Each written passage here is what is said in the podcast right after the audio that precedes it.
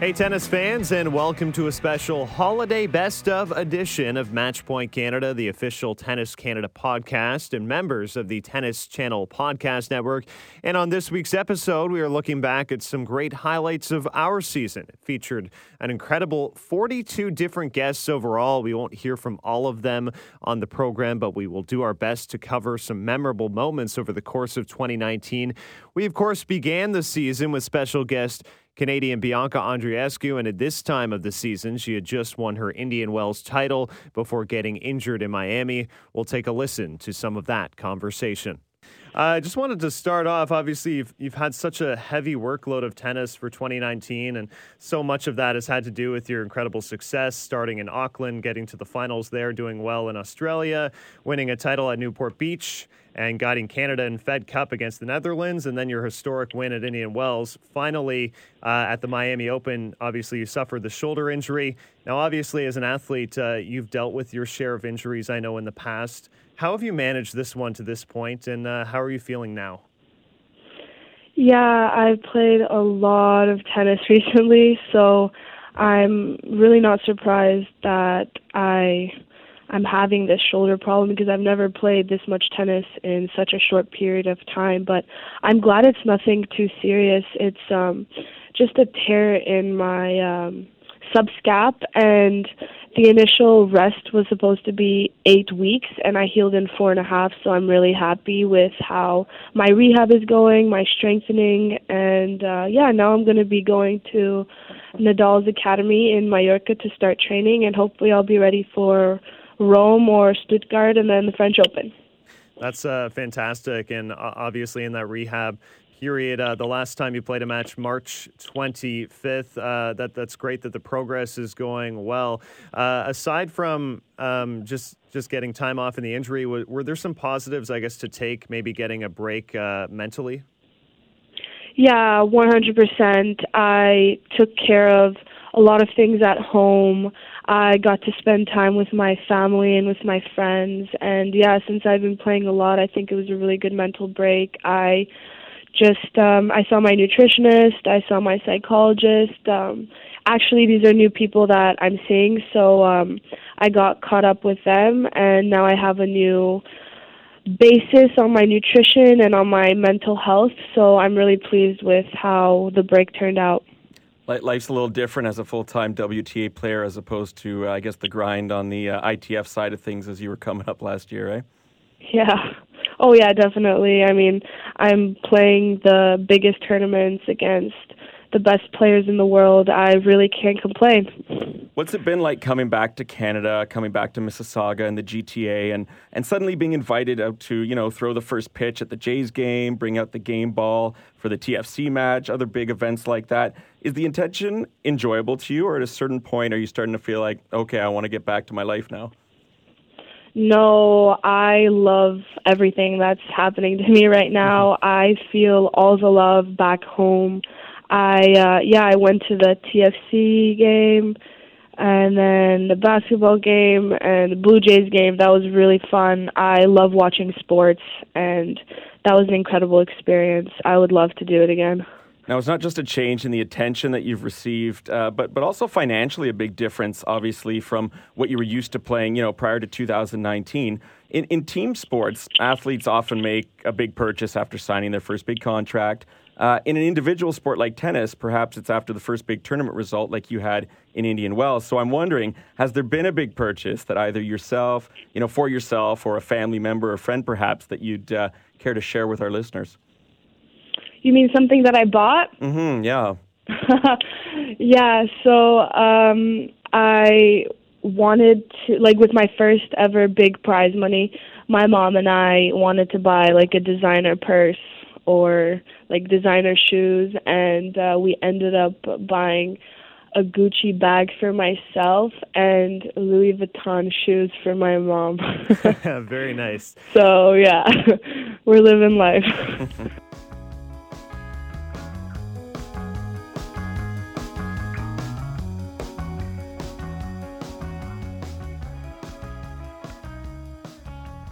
Time shakes, found you at the wall. You are listening to the best of episode of Matchpoint Canada. Remember, you can find us on Twitter at Matchpoint Can and on Instagram, Matchpoint Canada. You can find me on Twitter at Ben Lewis S N five ninety, and you can find my co-host Mike McIntyre at McIntyre Tennis. Well, Canadian Rebecca Marino was one of the country's true breakout stars less than a decade ago in the sport. She won a string of I T F titles in late twenty ten and gathered momentum into the twenty eleven season. In February of that year, she made a run to the finals in Memphis. She competed at all four Grand Slams that season, and she made a third round run at the French Open. Now, later the following year, she was hit with the physical and mental exhaustion that can often be a symptom of tour life as a tennis pro, and she did step away from the game for five years. She did return to the court in late twenty seventeen, and now she's not just a role model for kids everywhere who want to pick up a racket, but she's also a mental health advocate and ambassador who's encouraged an open forum on the stigmatized subject. Here's a portion of my chat this year with Rebecca Marino after she won her twenty nineteen I T F title in Kurume, Japan. Obviously, the media last season was was so closely tuned into your comeback to the tour after about a five-year absence. And now that you have uh, a year of the tour life again under your belt, uh, what has been the biggest difference uh, compared to the first time around? Oh my gosh, well, um, I guess maybe a little bit of maturity has made me realize how much I, I love the sport, and, you know, a full year back in now. Um, yeah, I think I've gotten used to the routine of the travel, and, um, you know, with technology, I can, I can FaceTime at home and, you know, catch up on everything pretty easily. So um, it hasn't been an issue at all so far. I'm really enjoying it. That's uh, fantastic. And uh, obviously mm-hmm. coming off a, a big result, um, you, you started in a way from scratch on the comeback slate, and, and now you've worked your way back into the top uh, one fifty with this victory in Japan. What really clicked with your tennis uh, this past week on court? Yeah, um, so it was actually my first time playing on outdoor carpet in Japan, so I my expectations are not low, but I just kind of went in just trying to enjoy trying out a new surface, and I think um, having that sort of mindset, but also I wanted to do well. Um, I think that combination really proved uh, proved to work. So I guess I just have to take more of the moment and just enjoy the process. And uh, now, of course, uh, it's it's probably going to be quite an interesting uh, transition, because you've moved over from uh, playing on carpet in Japan and, and having a lengthy travel, and uh, now you're getting set for uh, qualifying at the French Open. Uh, your first time competing there uh, in several years, since twenty eleven. What type of expectations, if any, are you placing at Roland Garros this season? Oh, my gosh. Well, I'm happy to even be in the draw in the first place. I wasn't sure when I was traveling here if um, I'd get in, because I think at one point I was um, second alternate when I hopped on that plane, and only yesterday found out I was I actually got into the draw. So um, just happy to be in the draw in the first place. But then, um, you know, it, it'd be great if I could win a round or two or even qualify, but I, I want to focus more like one match at a time and take it from there, because I think that's a little bit uh, less pressure on myself. I just want to enjoy being here, and I worked hard to be here too, so um, that's that's all part of it. And uh, obviously, uh, the the country right now in Canada has experienced, as you know, such a, an incredible boom in tennis the past few seasons on, on both tours, mm-hmm. and, and most notably on the W T A uh, this season. We've taken a wide notice of Bianca Andreescu. Have you noticed, I guess, maybe in a different mindset or approach from players in this country in your return over the past year or so, uh, compared with maybe your first stint on tour? And what do you think has just uh, brought this on and has really everybody clicking so well? Um, well, I think we have a lot of um, young athletes who've worked really hard to get um, in, in their position right now. So I'm I'm super proud of everyone who's uh, on tour right now. But I also think that what's really unique is that um, all the players are friends with each other, support each other. Um, and I, I haven't really seen that um, in a long, long time. So I think it's really special, and uh, something that we should be proud of is that, um, yeah, both the men and women, uh, Canadian players on tour are just so supportive of each other. And yeah, proud to be Canadian. Absolutely. And uh, we're proud to have you represent the country as, as a tennis player. Uh, the conversation around mental health and mental health awareness has received, and, and rightly so, so much attention the past several years in Canada and more so worldwide. And in a way, you've become a, a role model role model by being so open with your experiences. Um, if you can maybe just touch base on on how you've how you've been feeling uh, just being on tour, and, and do you like, I guess, sort of playing the role of role model if people have you have questions uh, about issues they may be dealing with? Yeah, well, um, I'll start by saying that I, I've been feeling amazing being back on tour. Um, I haven't doubted that decision at all. Um, and I actually had a few players come out to me this week and say that, you know, they hadn't seen me in about six years. And that I seem like a totally different person and that I'm in a much better place and that sort of thing. So that was really um, reassuring that what I was feeling was also shown to other players. So, um, yeah, feeling really good about that and my mental health. And in terms of being a role model, it's not something that I've consciously sort of um, gone into, but it sort of happened just through sharing my story. And, um, you know, I think it's important that we continue to be open and share and have, have discussions about uh, our mental well-being, not just in sport, but across uh, across the board, like in the workplace or within family dynamics. So, um, uh, I mean, any way I can help people to just broach that topic is, um, you know, I'm, I'm happy to do it. And, um, you know, I think it'll eventually become a normal thing to talk about.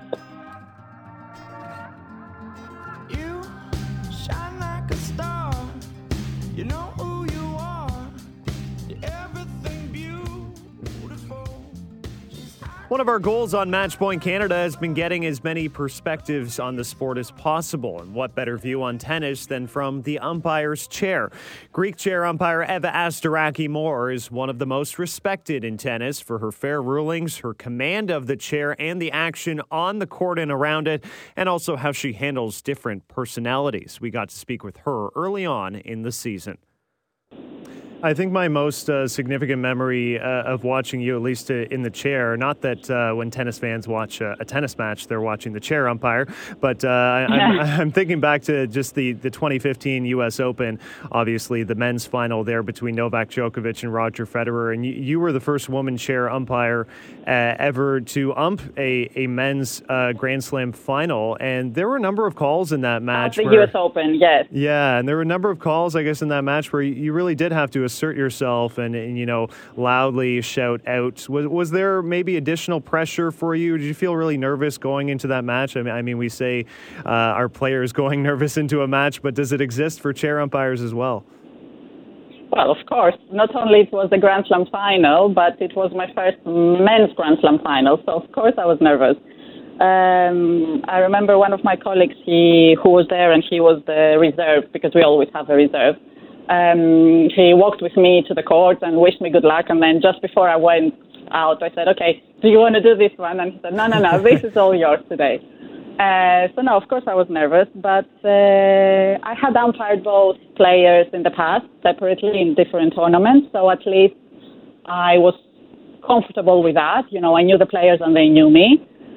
But of course, the, the occasion, and I knew exactly what it meant and the history and everything. And I was just trying not to really think about that. And I was trying to treat it like any other match. But no, of course, of course, uh, I was nervous. And then, you know, I walked out there at the time that we were supposed to start. And then five minutes later, I had to go back in because the rain started. So I didn't go out there for another three hours. And uh, I, I guess after that match transpired, were you aware? Were you at all aware of how much positive feedback uh, you got from your job, from fans, media, and even the players alike, that they, they were talking about uh, your performance in the chair?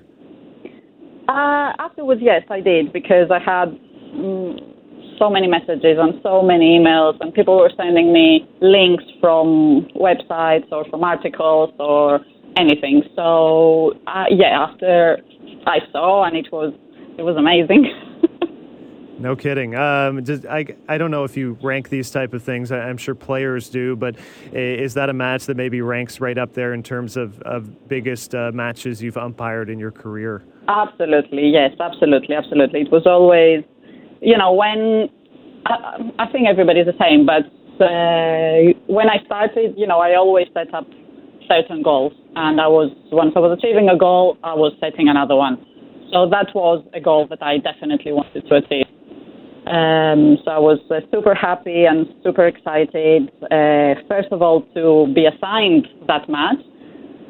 And then, yeah, I was, I have to say, I was very happy with the way the, the match went. And I'm glad that, you know, I did get all the calls right in that match. And I guess if there is one match that you need to keep your top performance, then this is the one, isn't it? The game has seen so many great players come and go in the twelve or so years that you've been umpiring at the W T A and A T P levels. Are there any players that you miss, uh, you know, watching or, or dealing with in a professional manner because of either the, you know, level of respect from them or, or just the perspective of, of uh, admiring their games?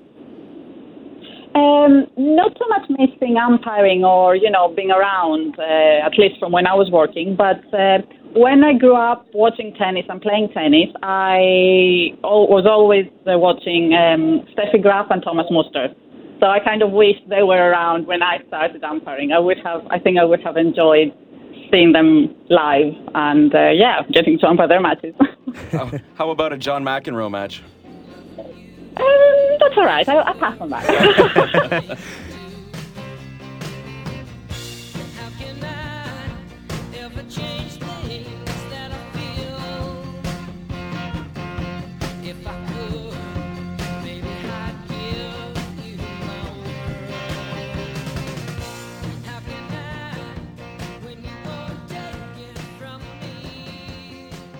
We hear so much about Felix, Dennis, Bianca, but another one of our young phenoms in Canada. She's still just seventeen years old. Leila Annie Fernandez had yet another incredible season. She won one singles I T F title this summer in Gatineau. She had two doubles crowns, and co-host Mike McIntyre had the opportunity to catch up with her following the ultimate highlight, a junior Grand Slam title at the French Open.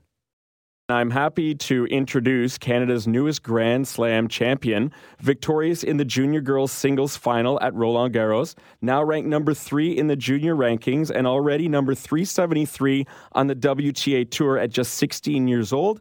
Leila Annie Fernandez, thank you for joining us.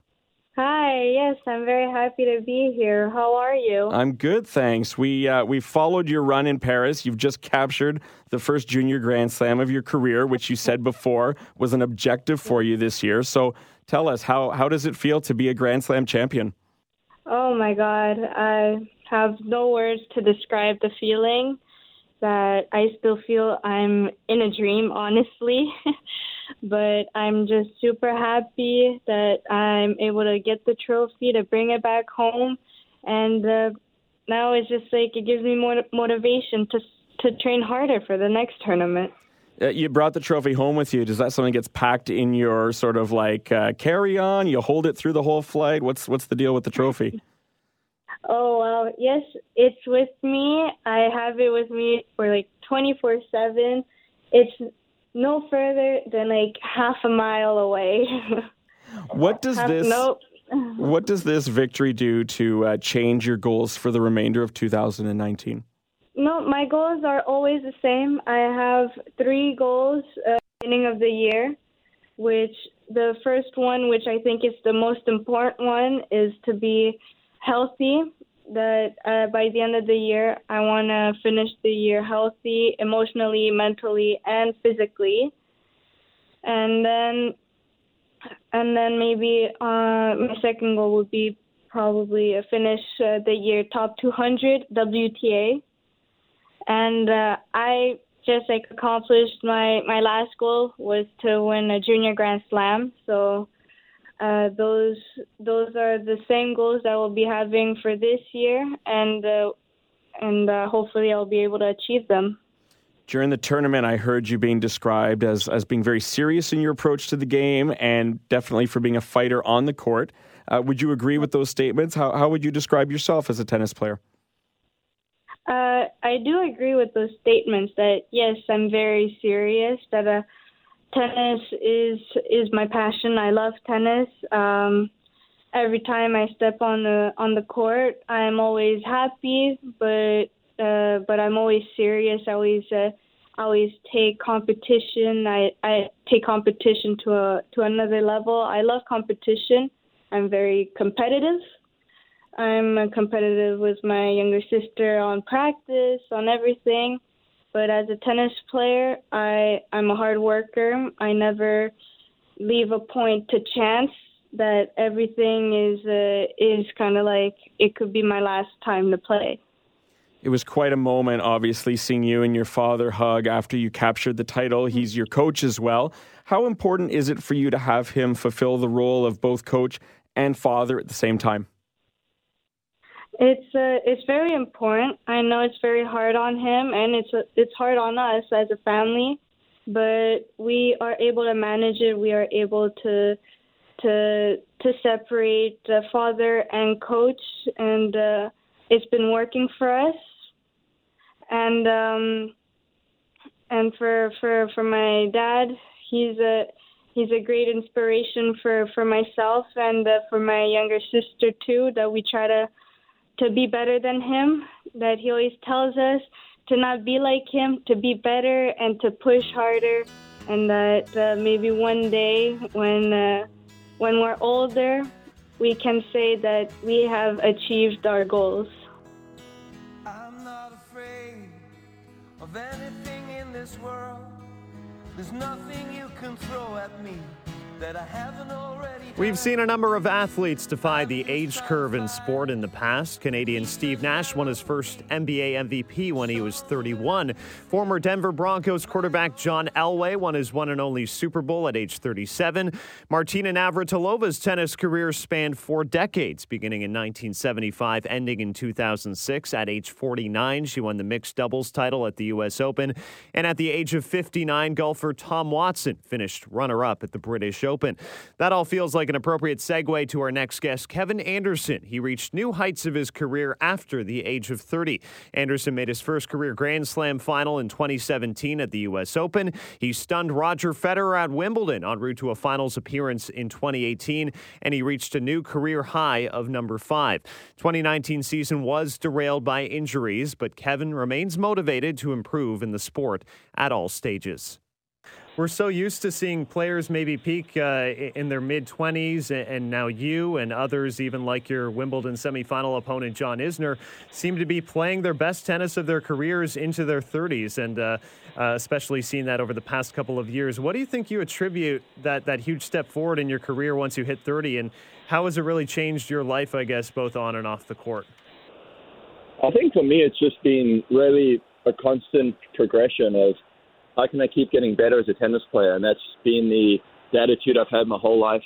And uh, for me, it was just the lessons I needed to learn and where I needed to get to allowed me to, uh, well, I guess resulted in me having sort of the highest success that I've had later on in my career. But I think all of that is a learning, it, it's a learning curve. And as long as you're on the right path, I feel that's what I've always been looking at. And, uh, it seems like, as as you were saying earlier, there's other guys who have played some of their best tennis later on in their careers. I definitely think it's a bit of a perspective change. I know when I first started playing tennis, and I was early twenties in my teenage years, the guys who had reached sort of the, the number thirty was, you saw them as uh, right at the end of their careers, and a few of them were retiring around that age. And here I am all these years later at thirty-three, and I want to play for as many more years as possible. So I think that perspective of how people perceive it has definitely changed, and even though that might seem a little silly on the surface, it's a very powerful uh, thing. Seeing Roger playing the way he has, uh, you know, I don't know exactly how old he is, late uh, late thirties now, is definitely very inspiring. Um, and uh, you know, for me, the biggest two things are it's sort of what I alluded to earlier. It's your motivation in the game, and if you can keep your body healthy. And as I said, my motivation's there. It's been a bit of a struggle physically this year so far, but I've got a great team around me. I've got a lot of support from my family, and it's really about just keeping patient, keep believing in yourself, and eventually I know I'm going to get back out there, and uh, we'll give it my best shot to uh, keep uh, having some of my best results. Kevin, it certainly is inspirational, and I got to say, even for a guy like myself in my mid-thirties, you know, if I see you guys going out and doing the things you're doing, I've got no excuse stepping on the uh, public courts near my house, do I? Exactly. Um, yeah. Hey, look, we're we're hoping, like you said, that you'll be back on the court soon for the grass court swing, and as a Wimbledon finalist uh, and man who defeated Roger Federer, of all people, uh, last year, how do you anticipate feeling as you walk back into the All England Club this summer? Yeah, it's definitely going to be interesting. I mean, just given where I've been at this year, and honestly, right now, I'm really focused on just taking it a day at a time. So I've not really thought too much about what it's going to be like going there as, you know, reaching the finals a year ago. But uh, either way, no matter what happens, it's all of that is really at the end of the day is how you perceive it.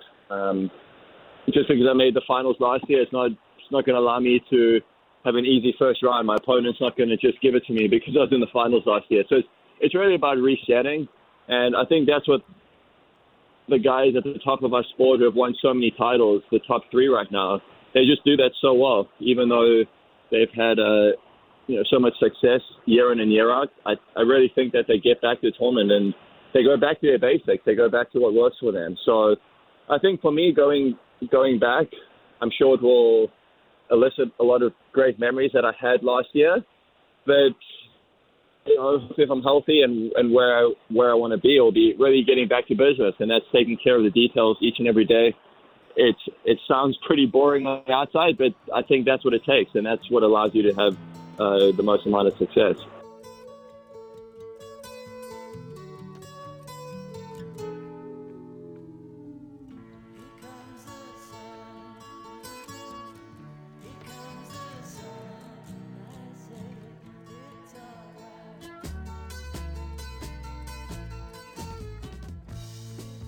Moving away from the clay and fast-forwarding to the third Grand Slam of the season now on the tennis calendar, we had a captivating two weeks at the All England Club. Simona Halep won her second Grand Slam title there, defeating Serena Williams with a superb straight-set performance. One Halep called the perfect match.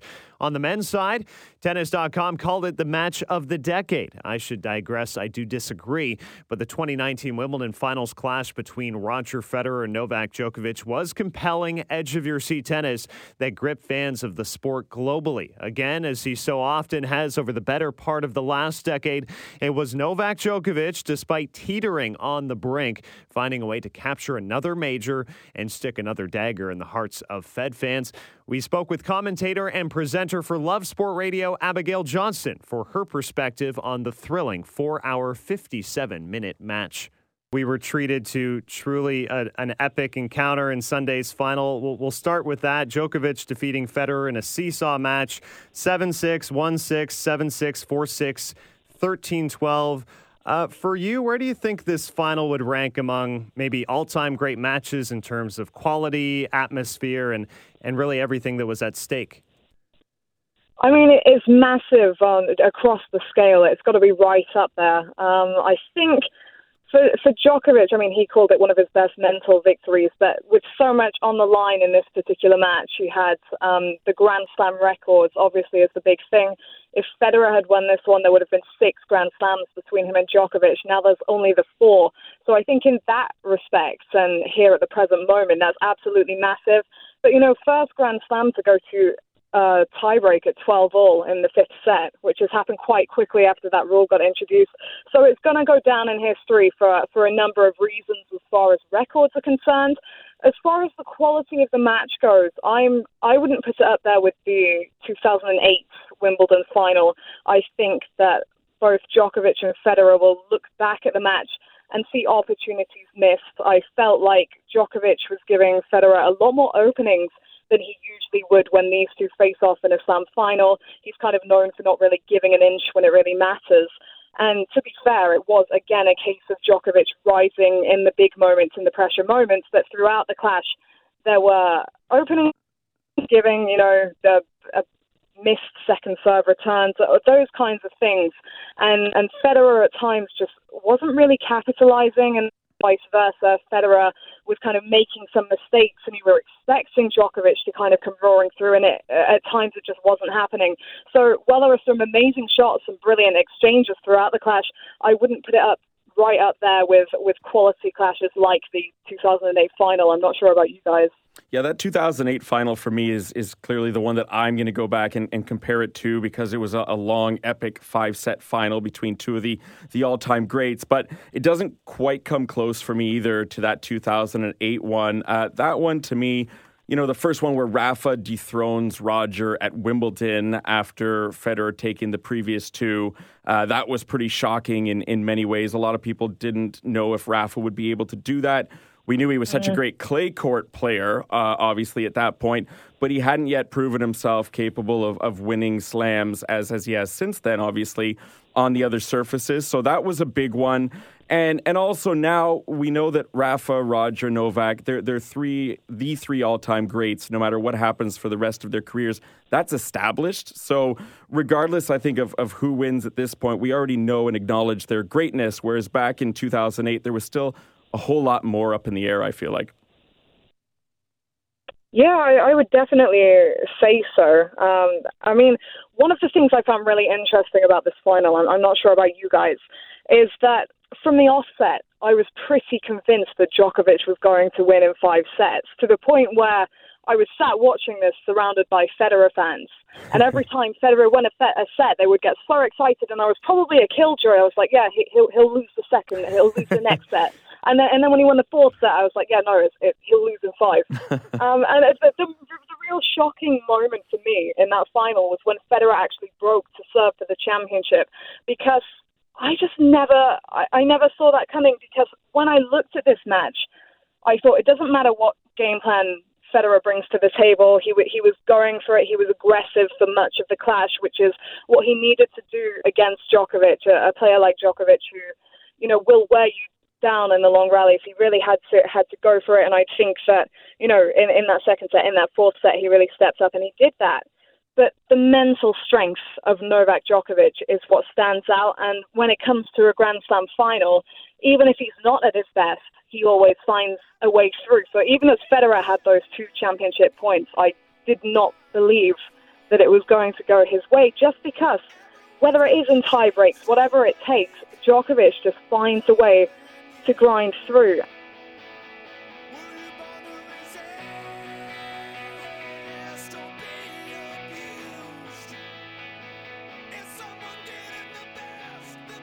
You are listening to the Best Of episode of Matchpoint Canada. Remember, you can find all of our podcasts for the year and going back available on Spotify, Stitcher, Apple Podcasts, R S S, and Megaphone. We were treated to a special week this year in Toronto as the women were competing in Rogers Cup from Aviva Center while the men played in Montreal. And co-host Mike McIntyre and I had the privilege of doing daily podcasts on site. We had fantastic player access, so thank you to Tennis Canada for that. And we also spoke with some of the best tennis journalists in the sport. So before we get to the athletes, for fans of the women's tennis tour, you'll be surely familiar with the work of our next guest, Courtney Wynn. She runs the official W T A Insider account on Twitter. She gives in-depth news and analysis about all the need-to-know facts covering women's players. She's co-host of the No Challenges Remaining podcast, and she's a wealth of knowledge at all levels of the sport. She's also opinionated and keen to tackle biases within tennis media that are still prevalent today. Let's listen back to our conversation with Courtney when she was down in Toronto to cover Rogers Cup. Comparing the men's tour to the women's tour, and I always wonder, like, why can't you just appreciate both of them for what they are? I grew up loving watching both men's and women's tour. Um, h- how do you see that space for both of them? And where do you get the patience to deal with all these people online that sometimes engage with you? And, and you know, you you are a defender of, definitely, as you said, women's sports and women's tennis. Where do you get the patience to deal with these people? I don't. I mean, like, I'm constantly angry. I mean, I say this all the time. I'm, as she's smiling here. As I'm smiling here, but I'm constantly seething. I mean, I think it, everything is an uphill battle, and I see the little, you know, the significant structural problems that we have in terms of why it's an uneven playing field between the men and the women, and also just the very micro, you know, issues that, that happen, just the way, the language that is used to discuss a men's upset versus a women's upset. Mm. What happens when a Milos Raonic gets broken broken when he's serving for a match, but a Bianca Andreescu gets broken, how those two different things are framed. More often than not, either Milos got a little tight or, you know, the other player had a great return game or whatever. And in the other instance, it's always a choke or mm. nervous or emotionally weak. There's mm. the language that we use to discuss both tours is very different. Yeah. Um, and that's one thing that, that that's kind of not structural. That's just cultural. Like, that's how we're taught. You know, yeah. And that comes from broadcasters because you grow up and you you hear how the sport is is discussed. And so you parrot that same language, and it takes effort to break out of it. I've had to, you know, make effort to break out of it. I to wasn't change habits, to right? change habits, yeah. to realize, oh, wow. Yeah, no, I I am not going to describe that this way. Yeah. You know, and, you know, and, and so you have to be very mindful of of of of being of trying to do things the fair way. Because actually everything's skewed to do things the unequal way, you know, the unfair way, to treat them disparately. I think that this sport is an amazing one. And what I don't understand is, like, tennis is so special because you do have the men and women competing side by side. L P G A and P G A don't have that. W N B A and N B A don't have that. Any other sport where there's a male and female counterpart, they don't compete at the same event, same site, side by side, sharing courts, going back to back. They don't sh- sell a singular ticket that allows you to see both. I mean, th- these are things should be celebrated yeah, about so tennis. It's so unique, so progressive, um, you know, and yet... even now in two thousand nineteen, there's still people who want to divide it and who want to say that one that it that one is better without the other, or and that I don't understand, because it seems like now in two thousand nineteen, given the current climate, tennis should be put on the pedestal. Like, every other sport should be looking at us and saying, wow, that's phenomenal. Yeah. But no, like, now everybody, like, even within our own sport, we can't even get on the same page and say, wow, it's phenomenal. Yes. And that's that's that is always incredibly heartbreaking to me. I, of course, mentioned the player access, and we have a handful to get to in order. We'll now hear from Bianca Andreescu as she got set to face Jeannie Bouchard in the first round of Rogers Cup. Of course, she went on to win the tournament. We spoke with Jeannie as she appeared on her first ever podcast, joining Matchpoint Canada. We also look back at conversations with Karolina Pliskova and Alina Svitolina. Yesterday at the draw ceremony, there was uh, quite the reaction when we saw who you were going to be playing in your first round match. Even yourself, I think you said something like, of course, as in, like, it, it had to be, right? So yeah. What was going through your mind when you realized you were going to face Jeannie, and what does that match offer you in terms of a unique challenge, perhaps?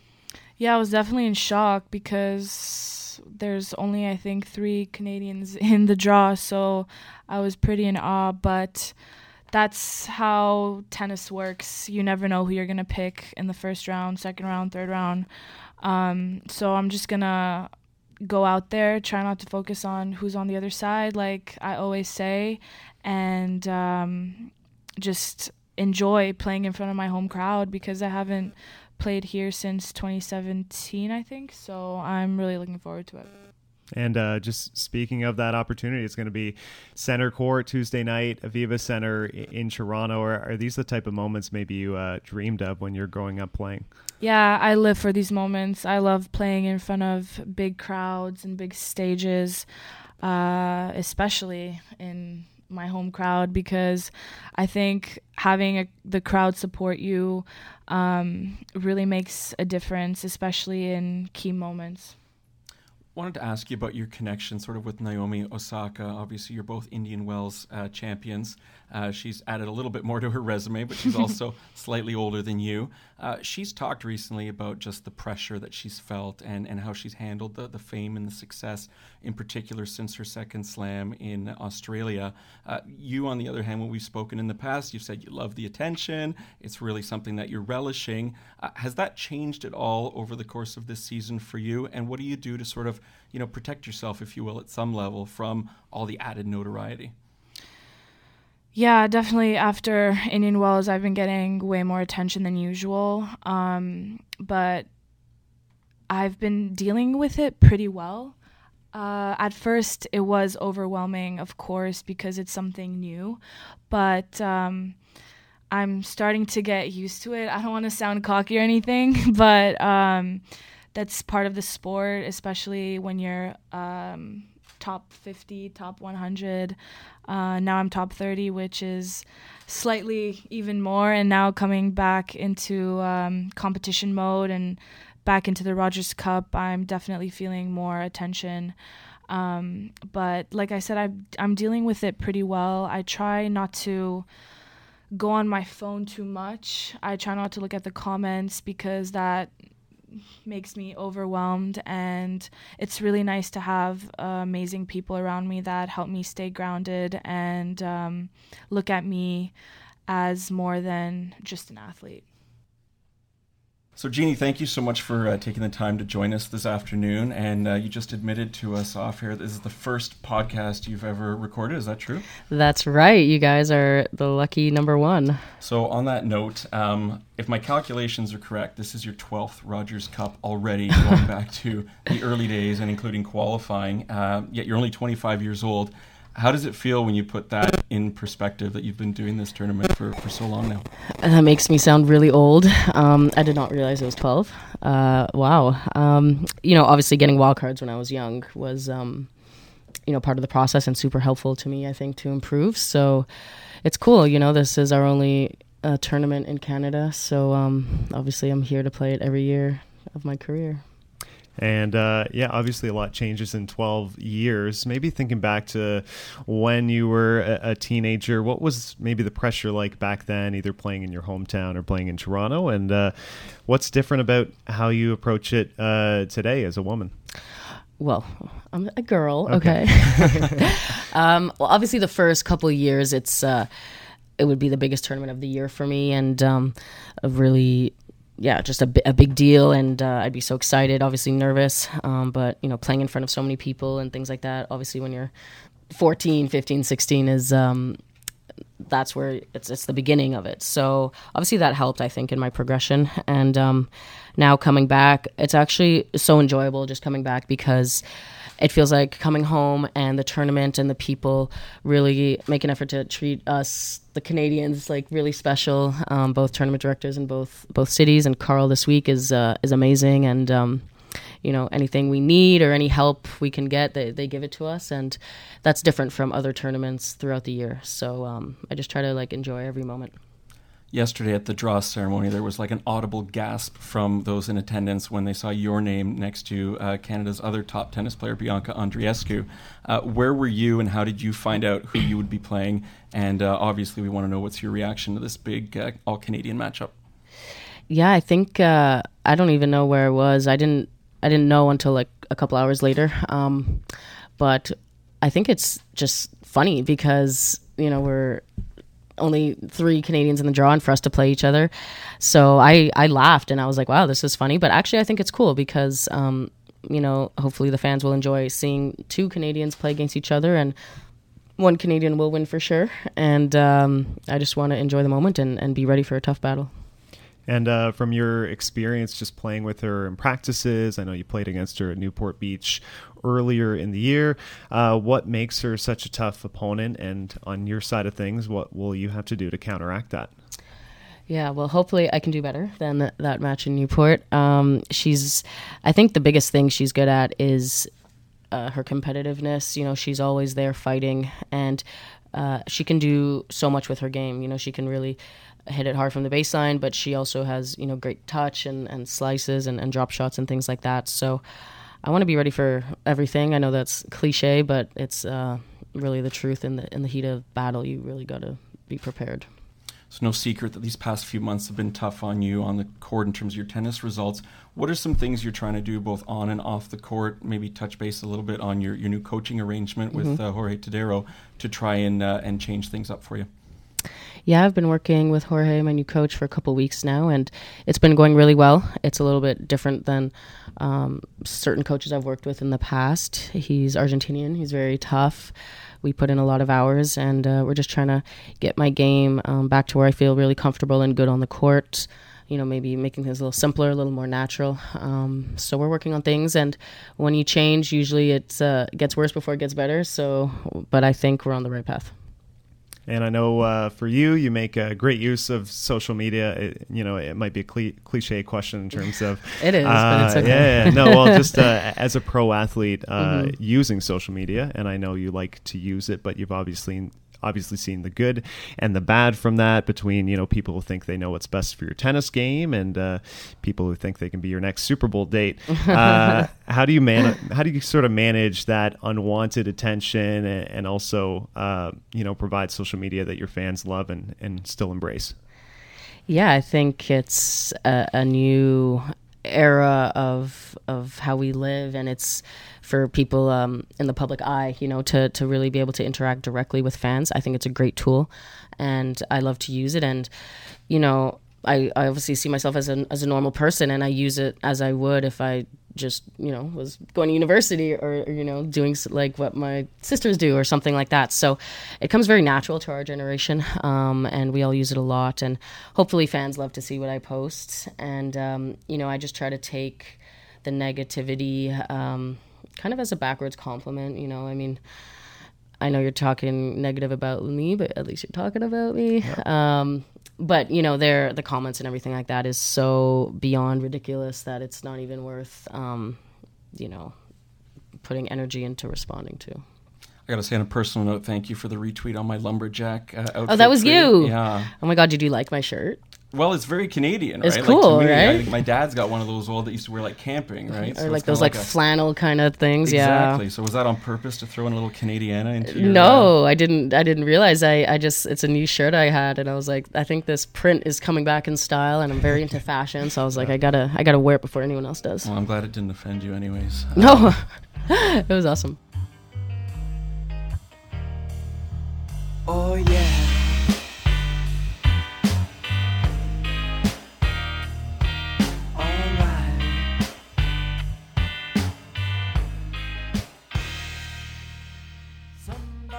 Just wanted to start now, uh, for, for those who don't know, you've been dubbed the Ace Queen uh, as a nickname, and it's a well-deserved nickname because you lead the tour in aces this season, three hundred forty-six. For you, when did you develop such a powerful serve, and is that a nickname you enjoy? I mean, um, of course I enjoy it because the fans made it, so it's not something what I would really choose, but uh, because I won a couple of years in a row, um, so I always uh, have the most aces in in the last couple of years. One year it was, I think, my partner Julia Gerges, so it was, it's uh, somebody who I know as well. But I'm just happy that my serve is, uh, is that good, that it's working, and um, that I can, you know, win a lot of matches with that. And of course, if you see me, I'm quite tall, so uh, it's quite obvious that the serve's going to be great. But of course, there's a lot of tall girls and the serve is not that good. So I think the technique, since I was small, was very good. So that's why it's working. Fantastic. And uh, just, just last question. Um, we saw you make such a great run at the uh, Australian Open, reaching the semifinals, coming back uh, for a great victory over Serena Williams. Do you think that can be sort of a signature win for you in your, your career of taking, I guess, sort of that one final step and uh, and and winning a Grand Slam? I think I'm every time getting just uh, closer, closer. I'm just, you know, trying always to use the chance to go uh, second week, which I almost always do. And then um, you can face tough players. So it also depends a little bit on luck, on the draw. And then I feel like I'm always super close. Australia was close because then I lost to Osaka. She won, you know, so... Um, I feel like I can beat good players, uh, maybe a little bit more luck, and um, I feel like I can do it.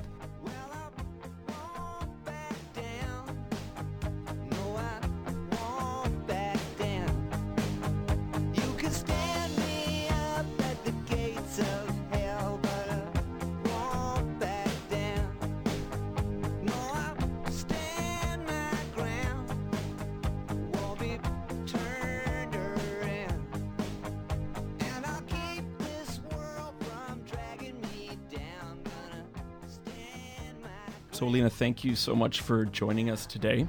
Uh, Got to start right off the bat with uh, Gem's Life, which is something that uh, people on Twitter, social media, tennis fans in general seem to have really taken to over the last little while. Can you tell us how did that come about, whose idea between the two of you, and uh, where, where you see that going in the future?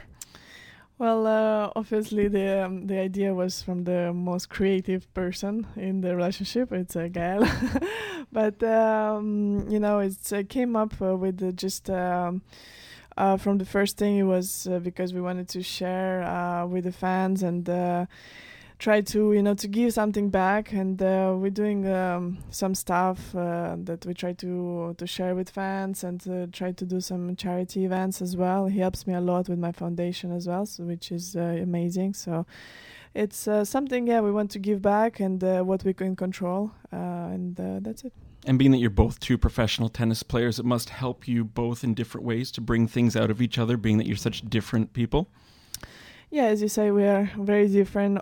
On uh, on the when we're on the court and uh, off the court, I think we have different mentality, but uh, it's not bad. I think it's just uh, uh, add up um, to to our personality. It uh, helps me to, to relax a little bit because uh, you know sometimes I can be t- too tough on myself, and um, in the same time, you know, I just try to, to work really hard um, every time that uh, I go on court, and that's that's my mentality. That's what helps me to, to improve, I think. And uh, he helps me a lot. Uh, also, uh, when I had um, some injuries, um, it was a difficult time for me. So he, he knows how to how to handle it and uh, helped me a lot. The W T A Tour seems to be so deep right now in terms of the talent level. I mean, if you look at a, a draw at really any tournament across the board, and you're getting first, second round matches that would be wonderful finals to watch even.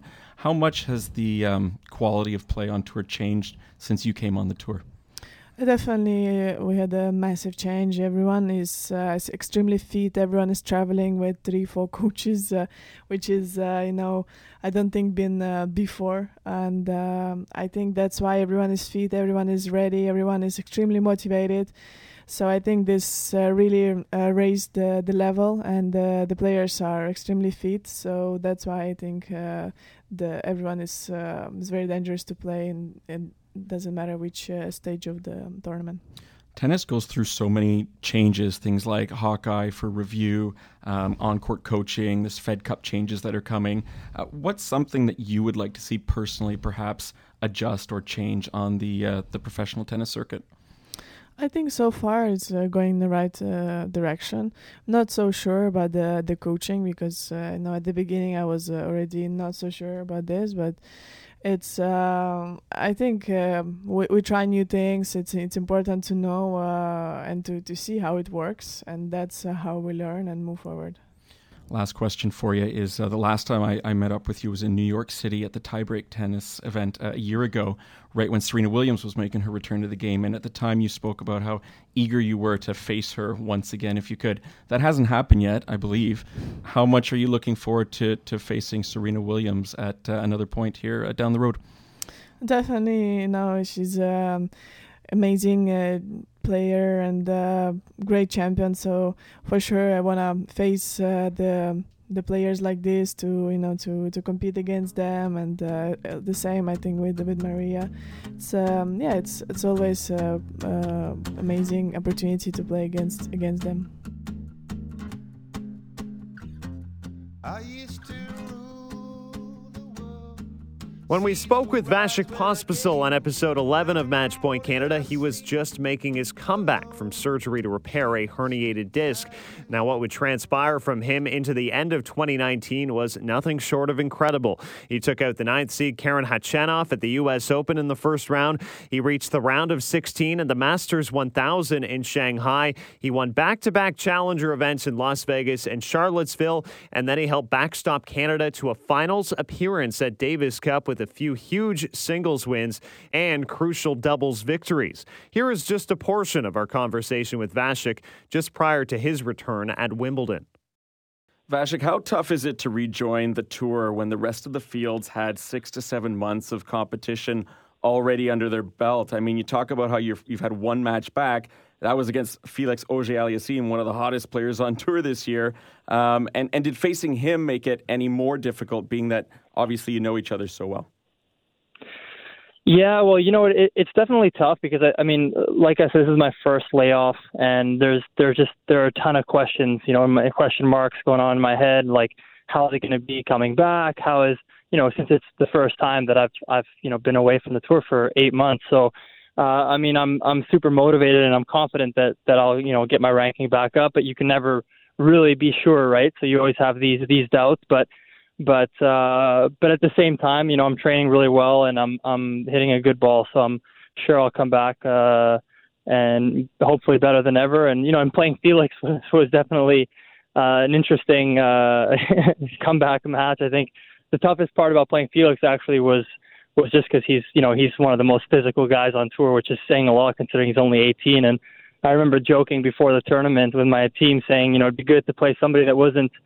That isn't as, very physical, you know, to kind of, but, and then the draw came out and we were kind of laughing about it. Uh, but uh, yeah, I mean, at the same time, it was kind of nice to play a friend uh, and Canadian a first match back. We've seen this year um, with Andy Murray in particular, just how scary an injury can be to an athlete where at one point it appeared as though his career was even unlikely to continue. How serious was the surgery that you had to go through? And was there any worry at, at any point about whether or not you'd be able to resume playing at the same high level you've been accustomed to?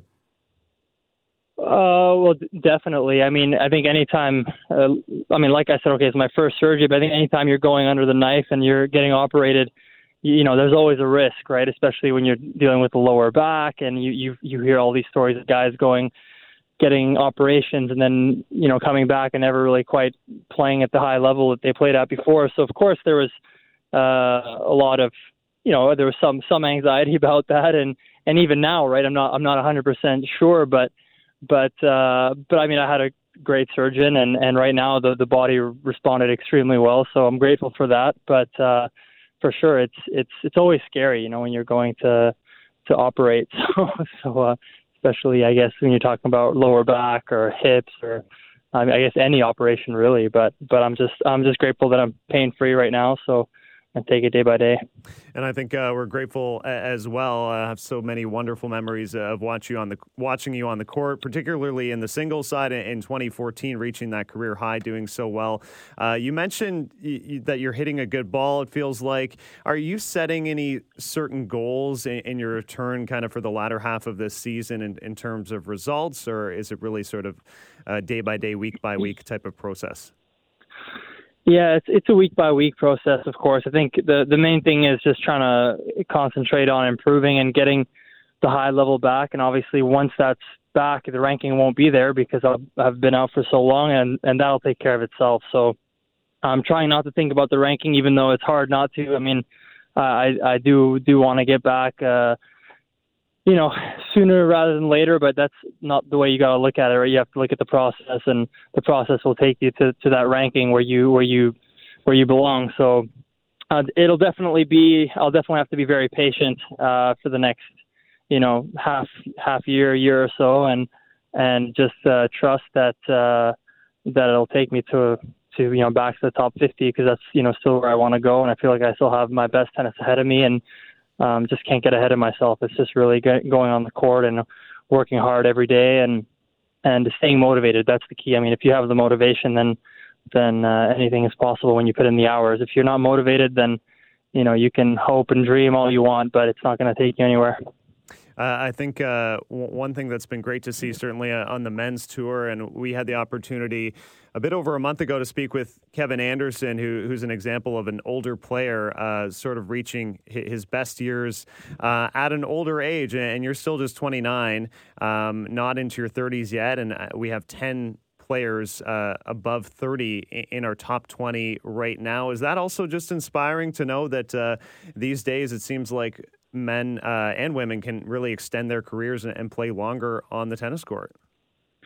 Yeah, definitely. I mean, especially looking at Roger, who's thirty-seven and he's uh, playing as good as ever. And and in general, I guess, you know, the the average age of the top top guys is going up. I guess that comes with, you know, advancements in science, sports science and injury prevention and medicine and everything and the fitness and you name it. So that's definitely encouraging because I know ten years ago, I, if if I'd be looking at my age twenty-nine and thinking, you know, maybe it's uh, I got only a couple of years left in me, but but right now I'm pretty optimistic with uh, with still having some good years in front, and and uh, I'm not sure how many that'll be, but I know that that uh, you know I'm staying optimistic and, and positive, and I, I really do believe, you know, deep down that that I I'm not done and I have my best tennis ahead. I feel like I'm improving every year, and it's just about keeping the body healthy and, and getting fit. You know, right now you're seeing these guys, tennis is just so physical. If you're if you're if you're covering the court and you're you have good endurance and, and you've done you've done the work in the gym, then um, I mean that translates on the court, I think, more than ever right now.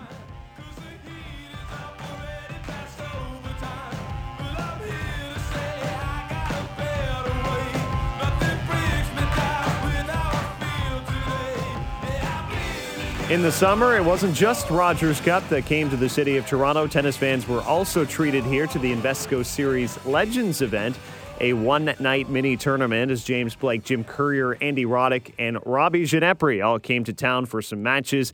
It was James Blake who won the event. James, Andy Roddick, and Jim Currier were also all available to speak with us at Matchpoint Canada as we listen back to portions of all three interviews with the legends. Um... The older guys on the A T P Tour these days seem to have a stranglehold still. Does that apply in Invesco tennis? Are you going to no. show the young guys how it, I how wish it goes that, tonight? I wish that were the case. Uh, so far, that's not been true. The younger guys are coming in strong now. I mean, guys like the guys I'll be playing tonight, guys like Tommy Haas and Leighton Hewitt and Juan Carlos Ferrero is coming into play later this year. Um, it, it's going to be a challenge, and I like a challenge, but uh, I've been putting in the work. So that's what it takes. I've got to be on the court. I've got to be uh, sharp to be able to compete with these guys. So what parts of your game do you still like? Are you still satisfied with? And what's the hardest thing to maintain? The good things remain good. So my serve and my forehand tend to tend to be pretty reliable for me. And the weaker parts of my game, my backhand and my volleys, just if I'm not doing them as much as I need to be, they can be a little bit faulty. So it's all about repetitions for me. If I'm in good form and, and calm on the court, things happen in the right way. Back in the day when you'd hit sort of thirty, it seemed like for most players that was nearing the end. Yeah. And now we've got Roger, who just turned thirty-eight. Novak and Rafa aren't getting any younger either, but the three of them are still dominating. And other guys in their thirties are doing quite well yes. also. What's the difference between now and, and back then? Obviously three of the all-time greats, so that sure. says something. But what in terms yeah, of... I think you could sort of put those guys aside and what they're achieving is at a, at a different level. They're just, I mean, obviously they are who they are for what the game is, but there are other players in their thirties, guys like John Isner and Feliciano Lopez and in their forties even with Karlovic yeah. that have found a way to be at their best later in the career. And I think as much as anything there's a, a, been a mental shift for players deciding they were going to play longer and planning for it. There's obviously the prehab and the rehab that they're doing to make sure that they stay healthy and fit. And I think it's really important for those players also to take mental breaks uh, as much as anything, because thirty was sort of the end of the line for for most of the players of my generation, and that seems to be kind of the midlife point for players these days, mid-career point. What younger players on the A T P or even the W T A Tour are exciting you these days that you want to come watch and you think are going to bring more fans to the table once the Serenas yeah. and the Rogers and Novaks do retire one day? I know I'm in Canada, so this will be a popular answer, but it go. would have been my same answer no matter what. I mean, I'm I'm a huge fan of, of Felix and, and Dennis, and I'm a big fan of Bianca and her, and just the the variation that she brings to the game is super exciting. Uh, there are other very good young players that I'm interested in as well, to, for, but they're uh, three really bright lights that I think are going to offer us a lot of entertainment and a lot of excitement over the years. So, um, you know, North American tennis is going great. It's funny, the first time I saw you doing one of these events was in Hamilton, Ontario about ten years ago, yeah. and John McEnroe joked with me and said Canada would have a top ten player if the sport was played on ice. And here we are now, it's legitimately happening. Yeah. It's quite a change for our, our nation. Do you think a, a sort of rivalry in tennis between Canada and the U S could be something that, uh, that hey, fans might if, see for the if, first time? If it's something that sparks, uh, it sparks more high-level play, I'm all for it. Um, you know, I think that's it's a great thing to have someone that you're chasing, someone that can make you better. We've seen that with the big three in men's tennis and how they and, and Andy Murray and Stan Wawrinka, how they had to evolve to catch each other and pass each other, and it just kept handing the baton. So if that's what happens between Canada and the United States, I think that'd be a great thing.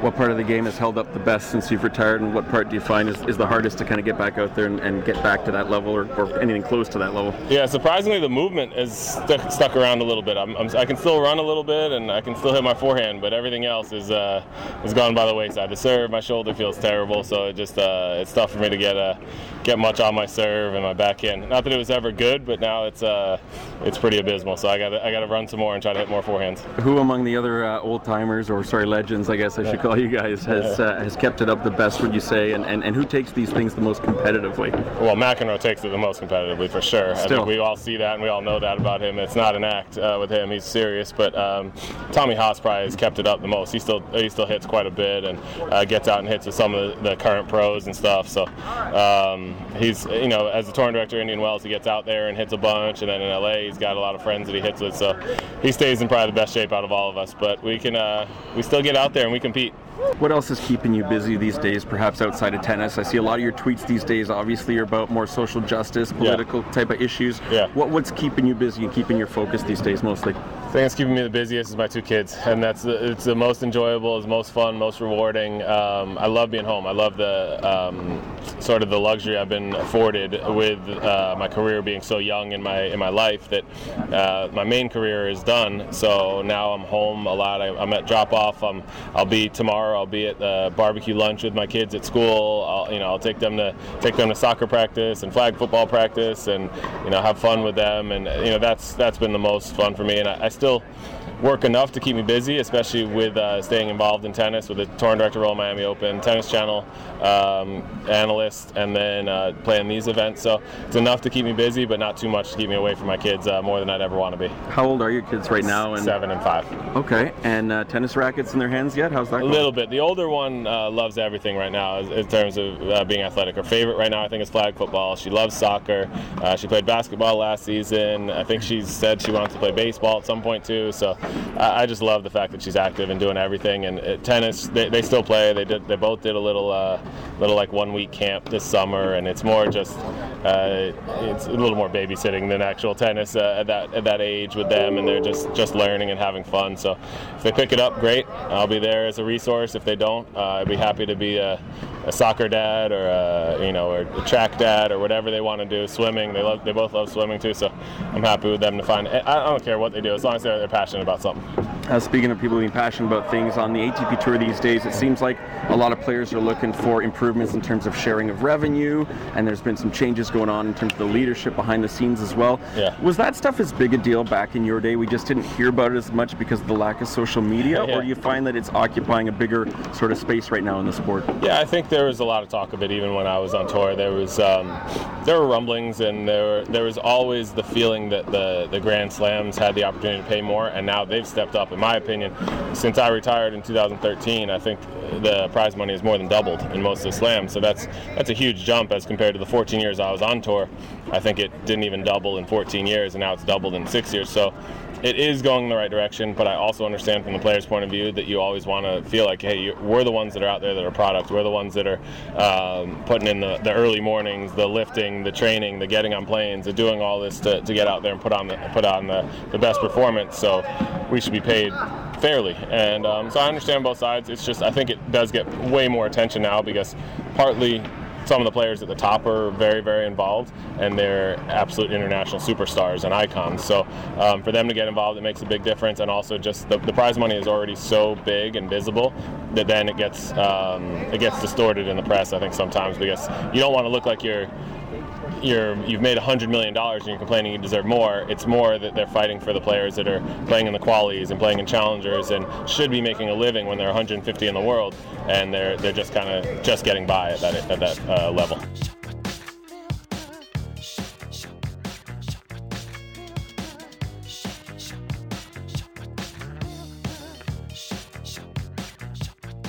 Andy, I'm just looking back at your career, and you must have pretty fond memories uh, of Canada, that stretch there, two thousand two through two thousand four. You had a pair of finals in Toronto. You had the Masters one thousand win in Montreal. What do you remember from those years of playing in Canada, and, and how fun is it to be coming back uh, to do these types of Champions Nights in, in Toronto? Yeah, I mean, I, I had a lot of great years, even even before the, the years you mentioned. I remember in In two thousand one, um, I, I feel like in Montreal, I, I, I might have barely gotten into my own ranking for the first time, and I had my first win over a, a world number one in Gustavo Kuerten. Uh, so that was a huge milestone. And then in oh two, the final you mentioned, I I became, uh, I think I passed a couple of my heroes in the rankings um, with uh, with uh, Pete, and you know, kind of was flirting with the number one American, and so that was that was crazy for me. Um, you know, I remember kind of that day where I, you know, became the number one American for the first time, and that was that was nuts. Um, the win in oh three, um, you know, it was the it was uh, it was the start of the space between wins against Roger. I, I beat I beat him there, and then I, I waited a little while before I decided to do it again. Um, but uh, it was just great, and you know, the, the the fans are amazing, and it was. It was fun to kind of go back and forth between the two cities. That was, uh, you know, it doesn't happen anywhere else uh, with uh, with with the Masters Series events. So, um, you know, I, I always felt lucky to, to to be able to go up there, and it was uh, it, it was a great time. And um, especially early in my career, I, I, I tended to play pretty well up there.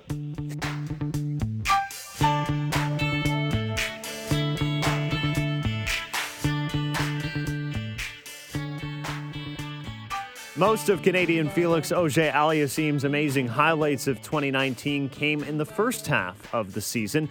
In February, at the age of eighteen, he became the youngest A T P five hundred event finalist ever. He fell to Pablo Cuevas in three sets, competing there for the Rio Open title. He pushed to the semifinals of the Miami Open, getting huge wins over Borna Choric and Nicolas Basilashvili.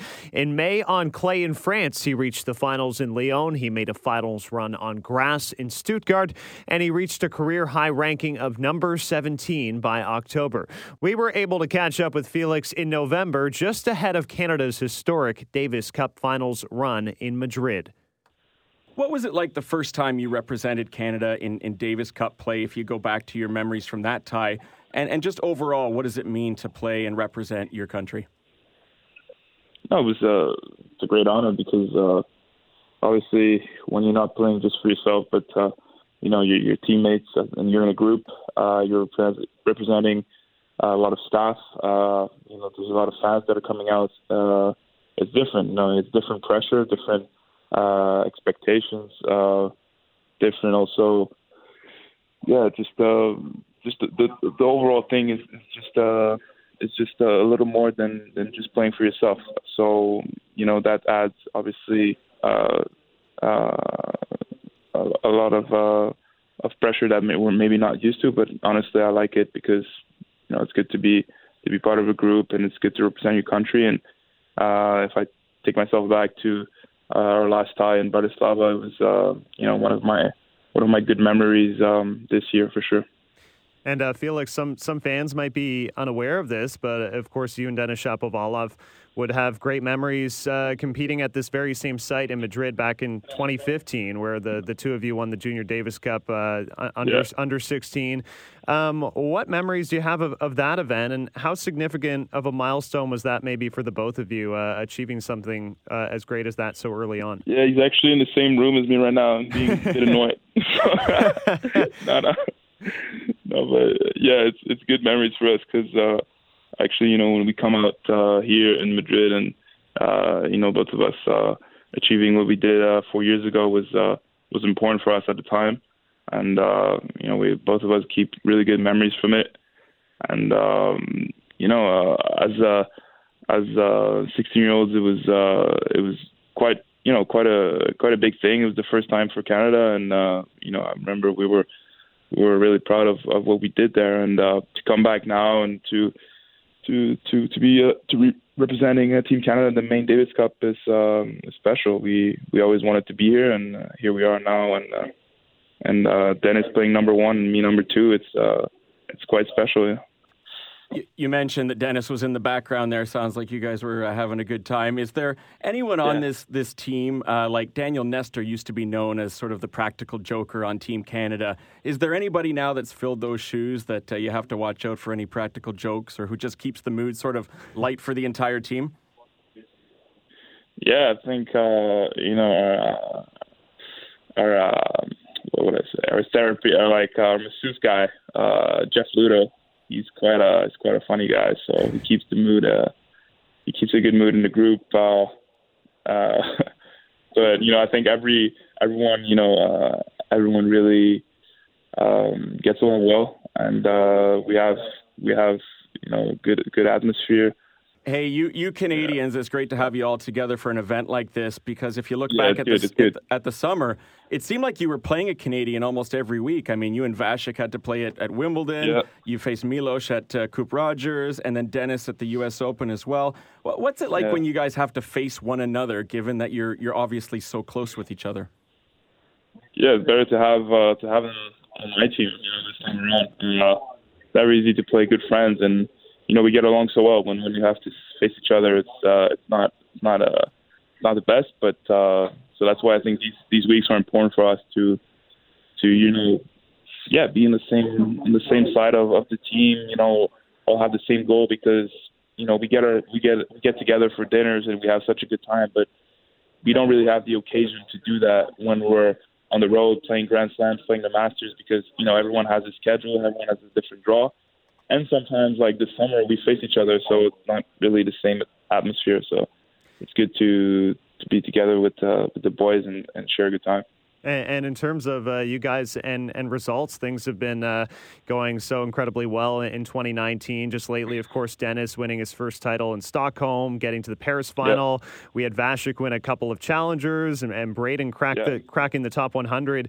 Are, are yep. you guys able to kind of feed off of one another energy-wise when a, when a few of you are playing like su- such great tennis? Uh, I guess so. I think uh, sometimes you don't realize it really, but, you know, it's kind of a, an energy that's just around the Canadian tennis right now, and even on the women's side, too, with, with Bianca. I think, you know, everyone is in, inspiring each other, and everyone is pushing each other also in a very uh, positive way. And uh, obviously, you got, like you said, you know, Vasek that, you know, was coming back from injury, playing his first match against me in Wimbledon, but since then, you know, he's been playing better and better every week. Uh, you know, Dennis ending the, the season really strong. So uh, it's, there's a good energy around the around the, the guys right now and around the tennis in general. And uh, for yourself, twenty nineteen has uh, been such a fantastic season as well. The three A T P finals, the, the Masters semifinal mm-hmm. in Miami, and, and breaking uh, inside the top twenty at one point two. I, I know you'd had a goal yeah. of top fifty. Uh, was was there something that maybe clicked like early on in the season, which just brought your level to, to different heights? I think, you know, with the training over the months, I think your your, your level just reaches um, a certain point. And then after, it's just about being able to maintain it and being able to be consistent. That brings you to the to the top twenty, to brings you to finals. So I think I was I was able even last year to reach peaks of level that I've had this year, but I wasn't really able to maintain it. And I think, you know, for example, after the Davis Cup in Bratislava, I think it really gave me the confidence that, like, okay, playing in pressure moments, being able to win key matches in key moments, I think it gave me the confidence to go off from there, go to South America. I reached my first final, and then after I just felt like I was, you know, a bit on the roll. And uh, I think, yeah, confidence plays a plays a big part. But the, the, the main thing, I would say, like, the eighty percent is really the work that's been put uh, over the months and over the years behind. That's obviously gotten me to that level, but I think when everything clicked and all the puzzle was together, uh, yeah, I was just able to, to play good weeks after weeks. That does it for our Best Of episode of Matchpoint Canada. A big thank you to all of our avid listeners throughout twenty nineteen. We want to wish everyone a happy holiday, happy new year, and we look forward to reconnecting with you all again in twenty twenty.